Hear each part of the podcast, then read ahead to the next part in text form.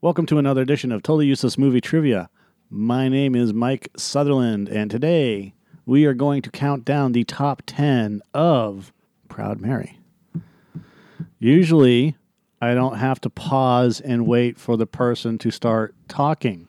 Well, you're supposed to introduce me. Okay, Cleveland Brown Jr. How's it going? it's going good. You're one of my favorite characters I try my best. of all time. You like what I do? I, I love Cleveland Brown Jr. that makes me happy. I love Cleveland Brown Jr. so much that I'm on season four right now. That's right. you do totally useless movie trick. Okay, Hmm. Oh, that's uh, American Dad, not let's it do doesn't number matter. 10. number 10. Although it has not been confirmed, it is said that not a single person named Mary is proud of this movie. Yeah. I was only proud of her when she wore tight pants. Why, why do you sound like Herbert the pervert? I think Sam got this voice. No, Let's just say he does. no, he doesn't. That- You can go to hell, Mike Sutherland. that's not. That's not the same guy. professional voice here. Fucking Mike Henry does Cleveland and Rallo. Kevin Michael Richardson Richards does fucking Cleveland Brown Jr. Are we gonna do this? Yes, you're going to do this. Number nine. Sorry, I had to pass gas. Number nine. I will whip your. Number nine. Every white character with a speaking role is killed in this film. That's a damn shame.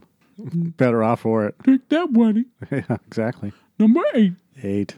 According to sources on set, Danny Glover was overheard saying repeatedly, "I'm too old for this shit." Okay.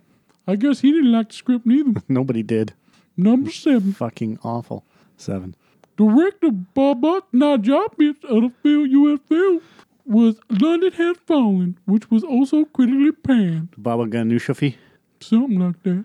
Number six. Number six. One of the film's original posters pictures Henson with an afro that depicts many of the film's scenes and characters. Yeah, black exploitation at its finest. Actually, that poster was really cool. Yeah, too bad the movie wasn't. Man, too bad it sucked. Number five. Uh huh. Screen Gems was so proud that they released Proud Mary to theaters in January. Yeah. Well, to bury it.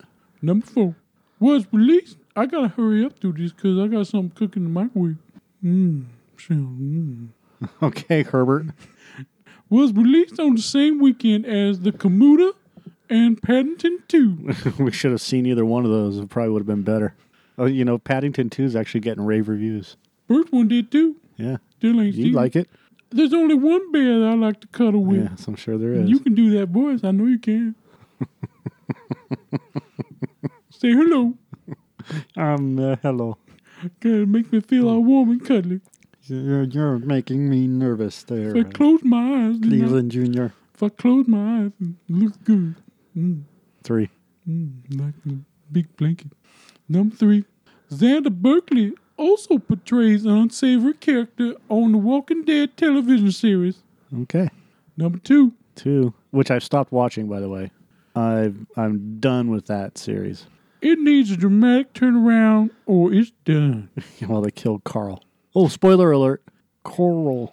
I think Joe Spiegel would be better to discuss this with because right now I don't feel like talking about that show. Yeah. Number two, Two. in the Tina Turner biopic, What's Love Got to Do with It? The song is performed in a timeline of events in Ike and Tina's career in which the couple are transformed from an opening act to the Rolling Stones to a, to, to a major headlining act by the mid 1970s. It should be in which the couple are transformed from an opening act with the Rolling Stones to a major headlining act by the mid 1970s. Ooh, that's what's cool about editing. Okay. Not my problem. No.